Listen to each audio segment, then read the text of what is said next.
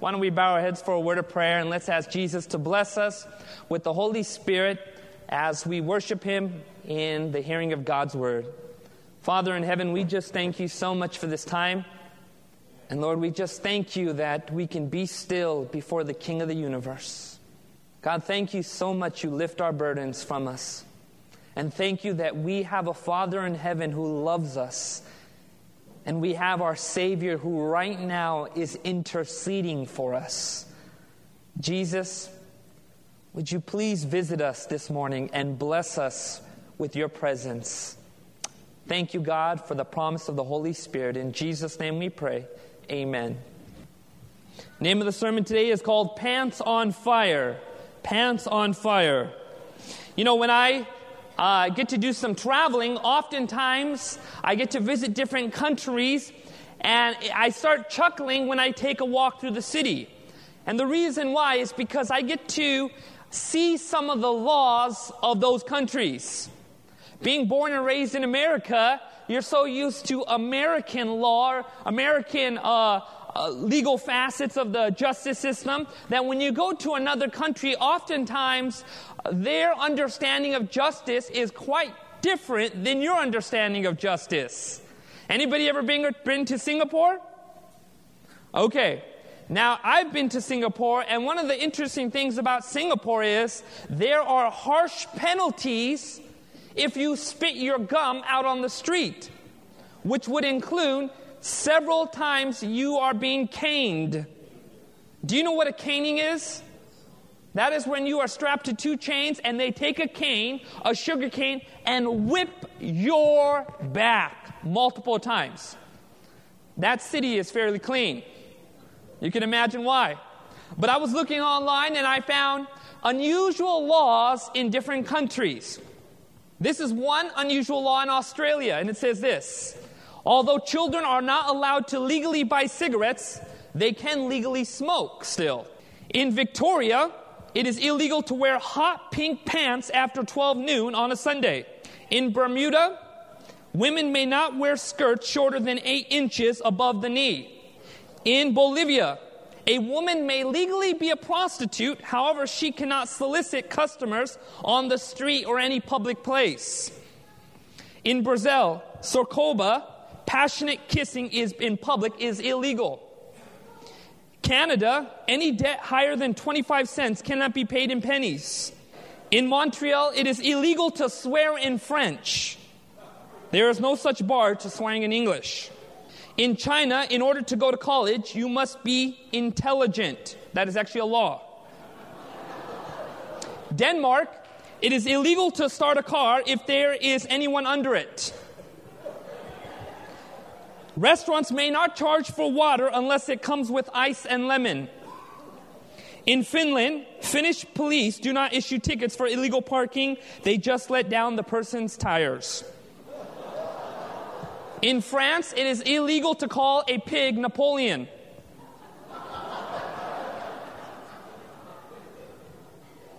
In France, it is illegal to sell dolls with alien faces. They must have human faces. And it is illegal to land a flying saucer in a vineyard. In Germany, a pillow can be considered a passive weapon. In the United Kingdom, it is illegal for members of the parliament to enter the House of Commons in full armor. It is illegal to drive a car without first sitting in the front seat. In New Guinea, it is illegal to call a baby Monica. In India, children as young as 15 can be jailed for cheating on exams.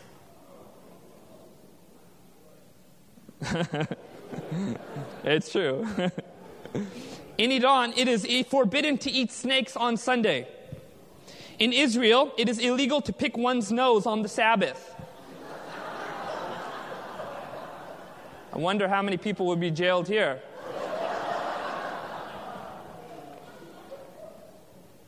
In Japan, it's considered in certain areas to, it's illegal to wear purple unless you are in mourning. And in Paraguay, dueling is legal providing both combatants are blood donors. Saudi Arabia, A woman can divorce her husband if he does not keep her with, supplied with coffee. Singapore, chewing gum on public transport is a crime punishable by a fine or a prison sentence. In Sweden, it is illegal to train a seal to balance a ball on its nose. And did you know in New York, it is illegal, it is considered punishable by death to jump off a high rise building? I double checked the sources too. And I thought, why in the world would it, why would somebody potentially get the death sentence if they jumped off the building? And the reasoning was because if they were like a parachuter or some kind of base jumper, whatever it is, and they land on somebody and kill them, then there, that would be considered a crime because in New York there is a lot of skyscrapers and there are a lot of daredevils that tend to go there. But it's unusual when you think about laws and justice, how in certain countries, certain areas of the world, what is considered justice for us may not be justice for them. And what is justice for them is not considered justice for us.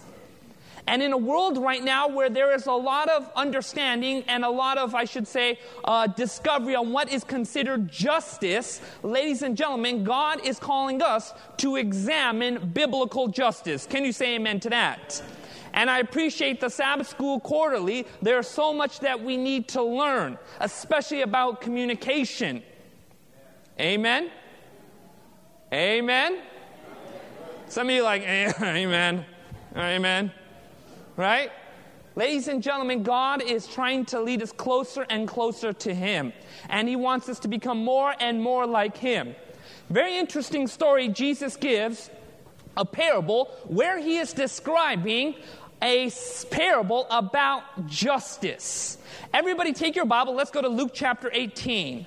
Luke chapter 18. This is an unusual parable Jesus gives in Luke chapter 18. And remember, we learned what is the purpose of a parable? It is to reveal truth to those who are seeking and to conceal truth from those who are seeking to accusing, uh, seeking of accusing Jesus. But we're going to Luke chapter 18 and we're going to understand more about this parable. Luke chapter 18. Luke chapter 18. Very unusual parable Jesus gives. Are we all there? Amen. All right, let's begin. Then he spoke a parable to them that man always ought to what? Pray and not lose what? heart. Now, the reason why this parable is so unique is because right in the previous chapter, Jesus is talking about end time events. All of chapter 17 is about end time events and what's going to happen to the world. And here Jesus inserts this parable because he wants his people to understand that they need to grasp this parable by experience if they want to make it through the times. In fact, look at the very end of the parable in verse in verse uh, 18 or verse 8. Watch what Jesus says right here, and you can pick up really quickly. It's an end time parable. I tell you that he will avenge them speedily. Nevertheless, when the Son of Man comes, will he really find what? Faith on what? Earth. Here we can see that this parable is couched in end time language. God inserts this parable. He inspired the gospel writers to record what he had said in those sermons because it was a message that was meant for us during these times. In a world that's falling apart, ladies and gentlemen, this parable is extremely important for us to understand. Go to chapter 18, verse 1 one more time. Then he spoke a what? A parable to them that men always ought to what? Pray and not lose what? Okay, what two things is this parable about? It's not just about prayer, it's about what? How we what? What about prayer? How we always ought to pray. And what's the second thing? Not lose heart. It's very interesting. If you go into the King James Version, it says, and that you would faint not. I did a little bit of word study. I found out something very interesting about the word faint. It actually has to do with collapsing. Like someone who has just run out of energy, someone who's been worn out. And so, what Jesus is saying about this parable, he's saying, Look, I'm giving this parable because I want you to know that you always need to pray and you would not collapse during these times. Does that make sense? Yes or no? And so Jesus gives this very special parable for you and for me. And by experience, we need to grasp what this parable is all about. And what does it have to do with justice? Let's continue. Then he spoke a parable to, to them that men always ought to what? Pray and not lose what? Heart, saying, There was in a certain city a what? A judge who did not fear God nor regard man. Now there was a widow in that city, and she came to him saying, Get justice for me from my who? Adversary. And he would not for a while, but afterwards he said within himself, Though I do not fear God nor regard who? Man, yet because this widow troubles me, I will what? Avenge her, lest by her continual coming she what? It's very interesting. The Andrew Study Bible points out this part. The reason why he's answering the request of this persistent widow is because he's afraid that she would what to him? Wear him out. The Greek actually says in, in Greek language, give him a black eye. Now, I'm sure this justice, this judge wasn't worried about this woman just knocking him out, but this had to do with his reputation. And he realized that he needed to help this woman out, not because he cared for her, not because he regarded God or man, but simply out of selfish motives. And so he grants the woman her request. Let's continue. Verse 6 Then the Lord said, Hear what the unjust judge said. And by the way, what is she asking for? She's asking for justice from who? Who is she asking justice? Who is she, who is she trying to get justice for? For herself. But who is she asking? I'm trying to say it right. Who is she asking to get her that justice? What can you tell me about the judge? What adjective is used to describe him? Notice this. She's asking justice from who? An unjust judge. Out of all the judges she could have gone to, she's getting justice from a man who the Bible says was unjust.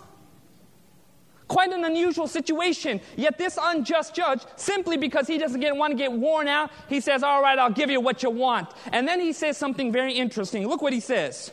Then the Lord said, Hear what the unjust judge said. And shall God not avenge his own elect who cry out day and night to him, though he bears what? Long with them. I tell you, he will avenge them what? Speedily. Nevertheless, when the Son of Man comes, will he really find what? Faith on earth. I want you to pay attention because there's something unique about this parable. It almost sounds like Jesus is just describing something that took place on a, a Judge Judy case. This widow needs some help. We don't know what's happened to her husband. Perhaps it was the adversary that did that that took her husband out. It might have been that she lost all her, her fortune and she, being a widow, was, did not have rights in that society to get the money that was due to her. So she decides to take it up with the court cases. She goes to this judge, and this unjust judge has a reputation. He doesn't care about God, nor does he care about men. And she realizes the only way for her to get justice from this enemy, from this adversary, is that she's going to have to persist with this judge.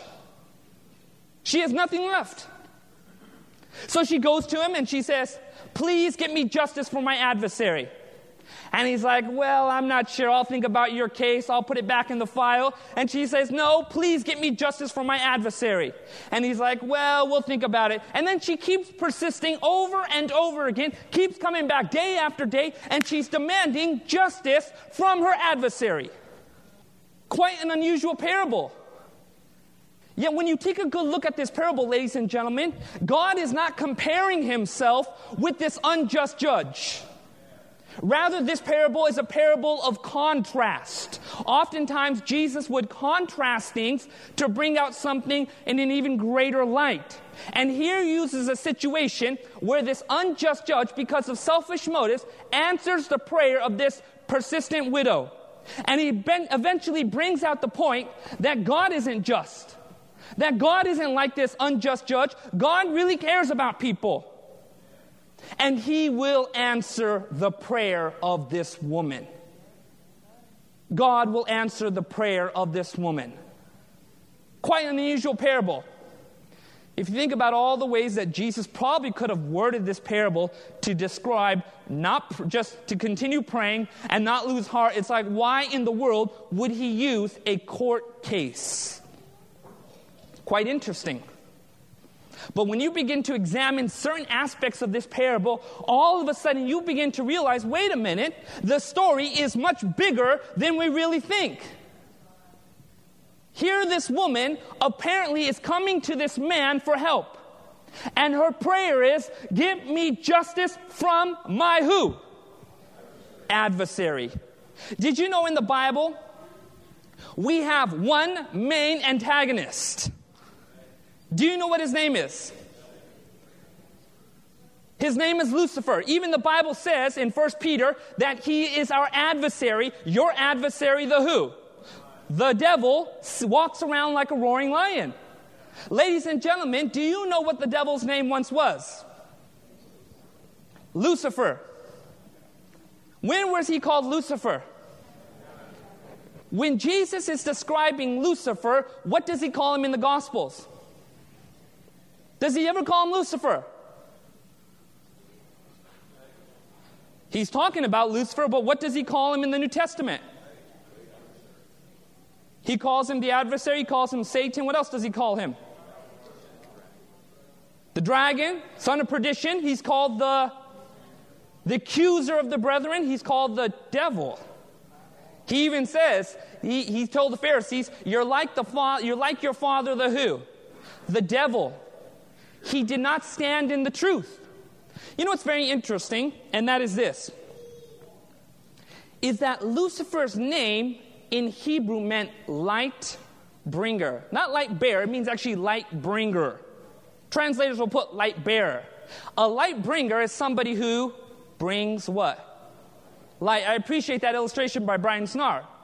But what's very interesting is that in the New Testament, Jesus doesn't refer to Lucifer as Lucifer, he calls him the devil. Now, what's very interesting about the devil, the word devil, I was looking at this, doing a study about this all day yesterday. In Greek, it's comprised of two words, dios and blos. And what it means is one who throws at, one who's throwing something. Now, I want you to think about this. Lucifer, the light what? Bringer. Now, when Jesus is referring to him, what is he called? The one who is throwing. You know, God calls people by their name, and oftentimes their name is who they are. Who they are is based upon what they do. Lucifer used to have a high and holy position in heaven where he used to bring light to the world, God's great order. The Bible says he walked up and down the mountain of God. He stood in the great presence of God, closer than any other being, more like God. The Bible says he was full of wisdom. The seal of perfection was upon him. God could not do any more greater than the creation of Lucifer. He was somebody who was created more like God than any other being, and because of his rebellion, his character changed over and over again till what he was identified as was the one who was not bringing light, but the one who was throwing at. The word throwing oftentimes applied to spearing. Spearing. Greek translators would just use the word slanderer. Slanderer.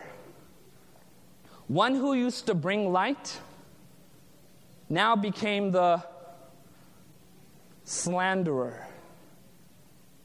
Jesus identifies this being primarily by the word devil, slanderer.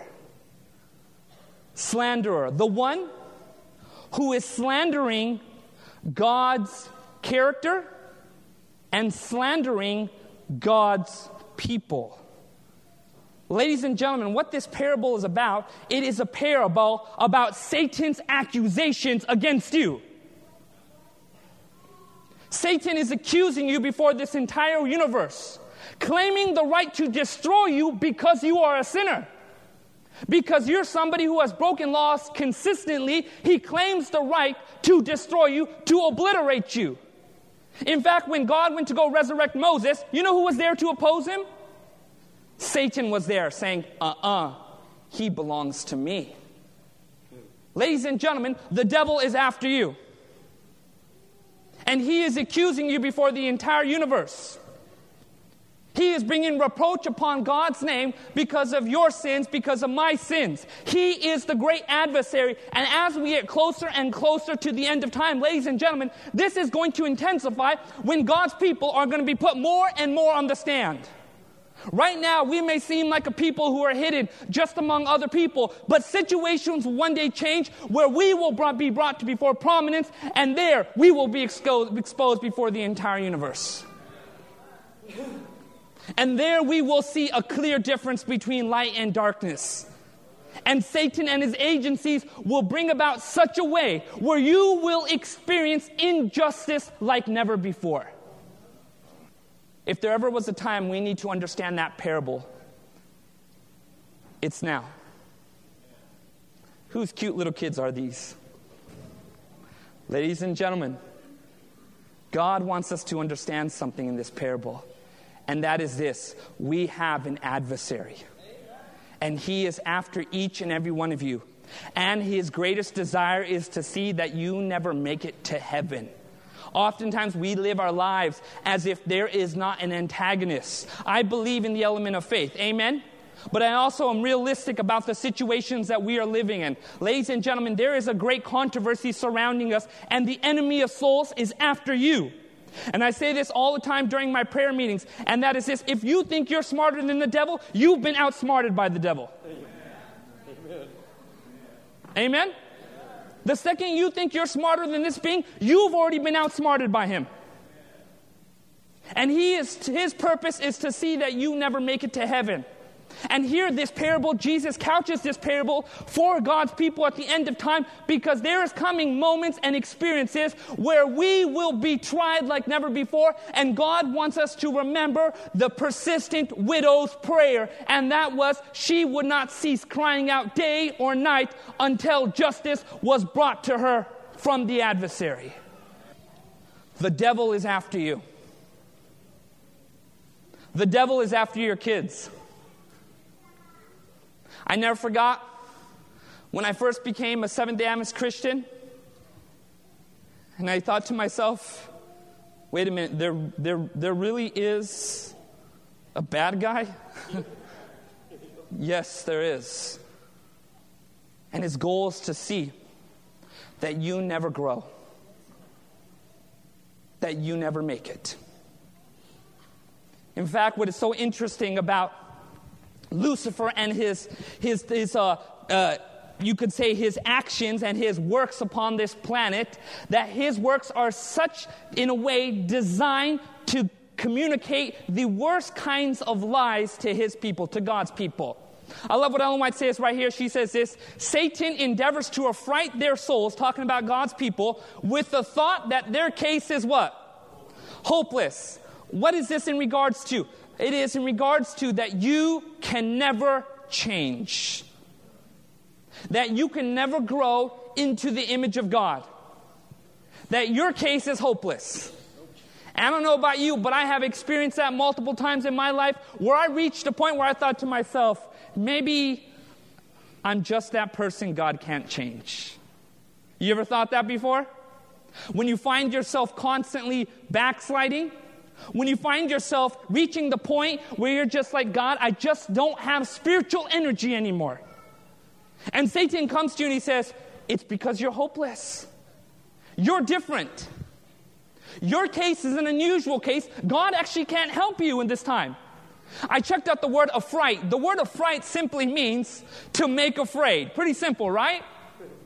Watch what she says right here. Satan endeavors to affright their souls with the thought that their case is what? Hopeless that the stain of their defilement can never be washed away. He hopes so to destroy their faith that they will yield fully to his what? Temptations and turn their allegiance from who? God. Satan is bringing this accusation over and over again to you. And by the way, Satan doesn't need to lie always when he's talking about your sins, huh? He can tell the truth. He can tell you the truth.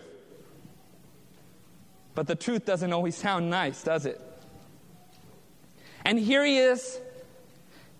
He is standing before God's people seeking to accuse them before this universe. He wants to make sure that you know that you are a guilty, filthy sinner. We have an adversary who is against each and every one of us to make sure that none of us make it to that heavenly place. And He will do whatever He can through His deceptions, through our own pride, through all the failures of the past. He will do whatever it can to make sure that we are robbed of that beautiful place that is waiting for us. That is Satan's desire. It is not survivalism for him. He is purely psychotic at this moment with his angels. The Bible says he knows he has a short time. Everybody, take your Bible, and we're going to actually see this played out and go to Zechariah chapter 3. Zechariah chapter 3. Zechariah is in the New Old Testament. Zechariah chapter 3. Starting with verse 1. Are we all there? Amen. Then he showed me who? Joshua the who? High priest. This was during the time of Zechariah the prophet. Joshua was the high priest. He was the one who stood as the top minister of that area. His job was to take the sins of Israel and present it before God in the sanctuary. So you can imagine someone who had a position like that, ladies and gentlemen, was not an easy position. And by the way, who's the high priest here? Jesus. Amen. Remember we talked about this? Don't ever say Anil Kanda. Right? You only have one high priest, and what's his name? Jesus. Let's continue. Then he showed me J- Joshua the high priest standing before the who? Before the who? Don't forget that phrase, angel of the who? So where's Joshua standing? Before who? The angel of the Lord. Let's continue. And Satan standing at his what? Right hand to what? Oppose him. Does anybody have footnotes? What is the word Satan, by the way? It should say in your footnotes. Accuser, deceiver? Anybody else? In Hebrew, it's actually the word adversary. Who is standing at the right hand to accuse J- uh, Joshua? Satan. This is very interesting because now you're going to see something powerful right here. Satan is standing at the who? Right hand of God, and who is he opposing? Joshua the high priest, notice this. He's intentionally attacking him. He is accusing him before this world. He is calling out his sins and he is saying, This man is not fit to minister. This person does not deserve a place here. He should not be in that position. He is the accuser of the brethren. The devil takes the long list of Joshua's sin and he says, Look what he did here. Look what he did here. Look what he did here over and over again. And can you imagine what Joshua, the high priest, must be feeling at that moment? And I love what God says next. Let's continue. And the Lord said to Satan, The Lord what? Now let me ask you a question. What did Joshua say? He didn't say anything. Can you imagine him just shaking? And the Lord turns to the devil and says, The Lord rebuke you, Satan. Let's continue. The Lord who has chosen Jerusalem, what? Rebuke you. Is this not a brand plucked from fire? Now watch verse 3. And Joshua was clothed with what? Filthy garments and was standing before the who? Notice this.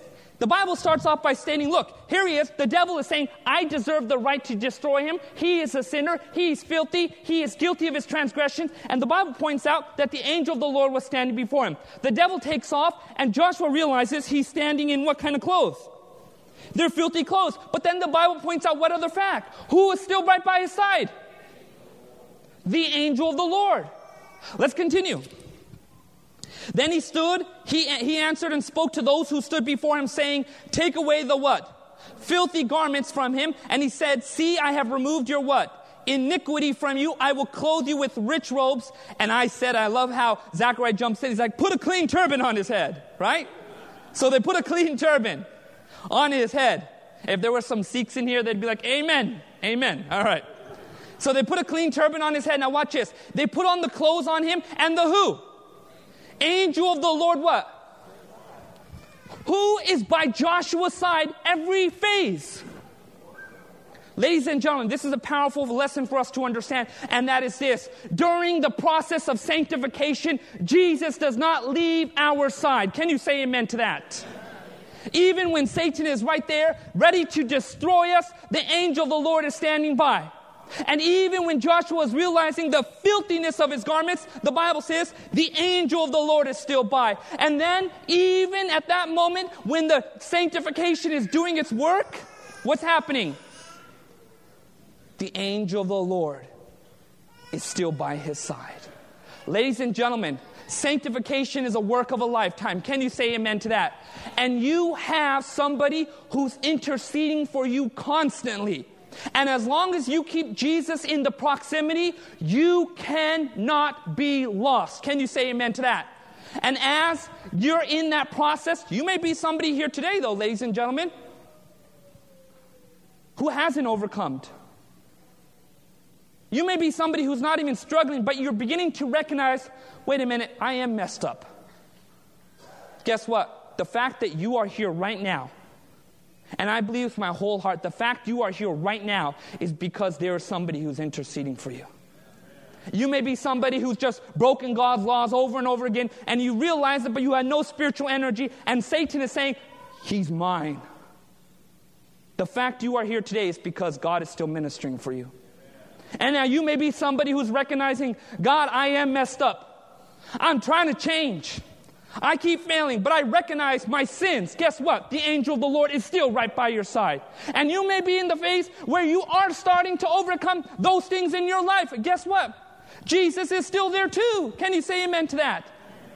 During the entire process of sanctification, from the very beginning to the end, God does not leave our side.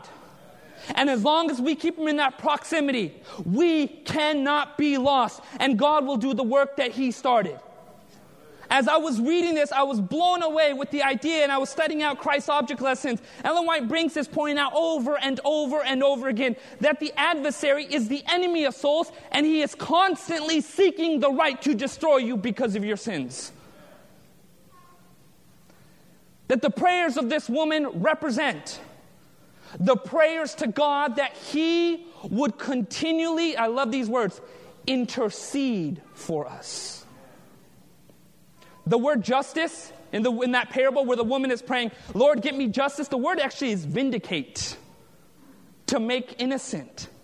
So, what this woman is pleading for is essentially innocence in the case. Do you guys love God's grace? Don't you praise God that His grace is what we deserve and not what we need? Amen? Grace is what we deserve. Amen? It's not what we need, it's what we deserve. God gives us what we deserve. Can you say amen to that? I thought I heard a couple amens. Oh, come on, you guys. Isn't grace what we deserve? If God gave us what we deserve, what would happen to each and every one of us? You would disappear, and so would I. We wouldn't be here anymore, right? God doesn't give us what we deserve, He gives us what we need. And, ladies and gentlemen, what God is exercising on behalf of Joshua is grace. His heavenly intercession is an intercession of grace. He is essentially giving Joshua not what he deserves, but what Joshua needs, and what Joshua needs more than ever before is intercession. And this woman in that parable is somebody who, in a time of injustice, was praying against the enemy of souls. And, ladies and gentlemen, we cannot forget that we are in a great controversy and we need to be praying against Satan's power. We're really good at praying against other people. And we've lost sight of the real antagonist behind the problems, the real terrorist in this world.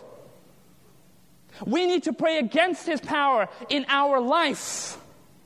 Because as long as he has property in our life, ladies and gentlemen, he has power.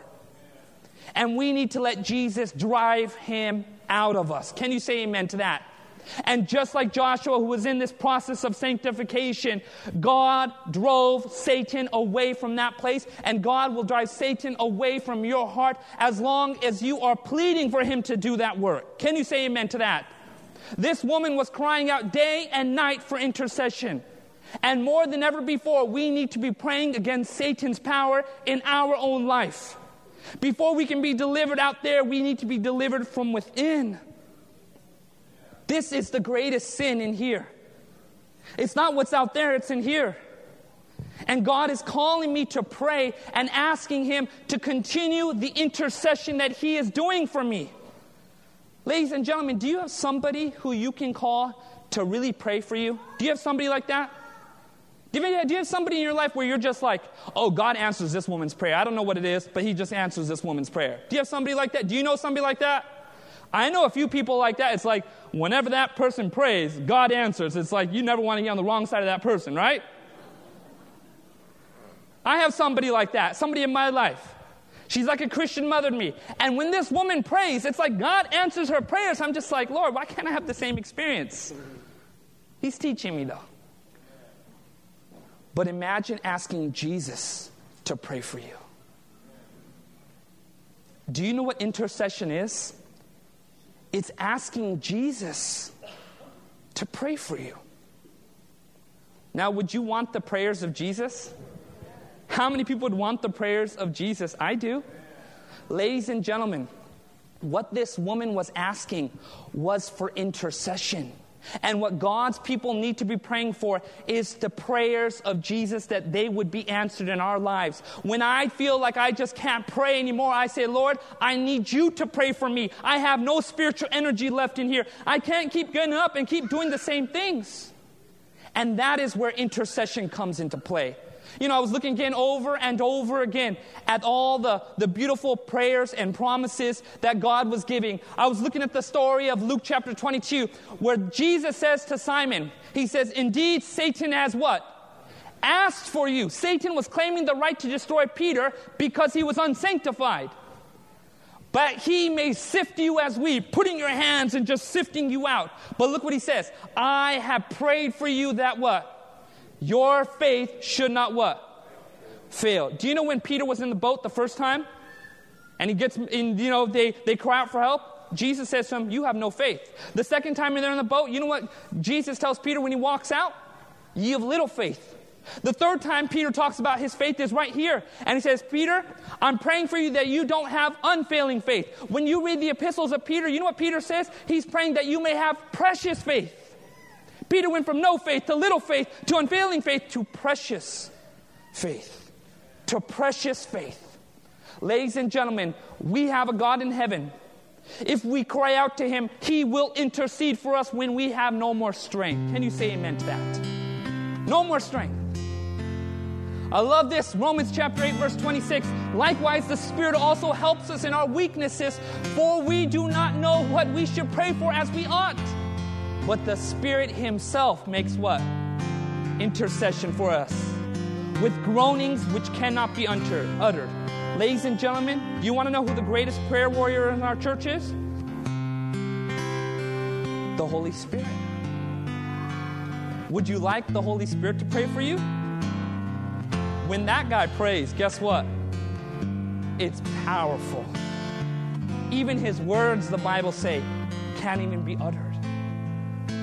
But He'll pray for you if you want Him to. I need those prayers. Don't you need those prayers? When there's no more spiritual strength, I need God to pray for me. I need His intercession. I love what the Bible says here in Romans 8, verse 31. Who shall bring a charge against God's elect? It is God who what? Justifies. Who is he who condemns? It's Christ who died and furthermore has also risen, risen, who is even at the right hand of who? By the way, who tried to be at the right hand of God earlier? Satan. And what was he doing? Accusing. Jesus kicks him out. Says, No more accusing here. Amen. Who makes intercession for us. Can you say amen to that? I love what Hebrews 7, verse 25 says. This is my favorite verse. Therefore, he also is able to save to the what? Uttermost, those who come to God through Him, since He always lives to what? Make intercession for them. Ladies and gentlemen, if you need a prayer warrior, we have a prayer warrior in heaven. His name is Jesus. And He will save to the uttermost. He will reach into the depths of darkness and pull you out from the sins you cannot overcome if you come to Him. Can you say amen to that? He will save to the uttermost those who come to Him. Ladies and gentlemen, we have an interceder. We have a prayer warrior who's even right there in the proximity of God. And when we're praying for vindication, like this woman was, what we are praying for is for Jesus to do what we can't do to overcome those areas that we can overcome, to restore our faith when it feels like, God, I don't know what else is to do at this moment. Ladies and gentlemen, God is calling us to cry out to Him for intercession, to do the work we can't do. Is there a particular area in your life that you're struggling with? Perhaps it's just keeping the Sabbath. Guess what? Jesus can help you do it. Perhaps it's just reading your Bible every morning. Jesus can help you do it. Perhaps even just talking to God. Guess what? There is somebody who is willing to talk to God on your behalf already. Amen. This media was brought to you by Audioverse, a website dedicated to spreading God's Word through free sermon audio and much more. If you would like to know more about Audioverse, or if you would like to listen to more sermons, please visit www.audioverse.org.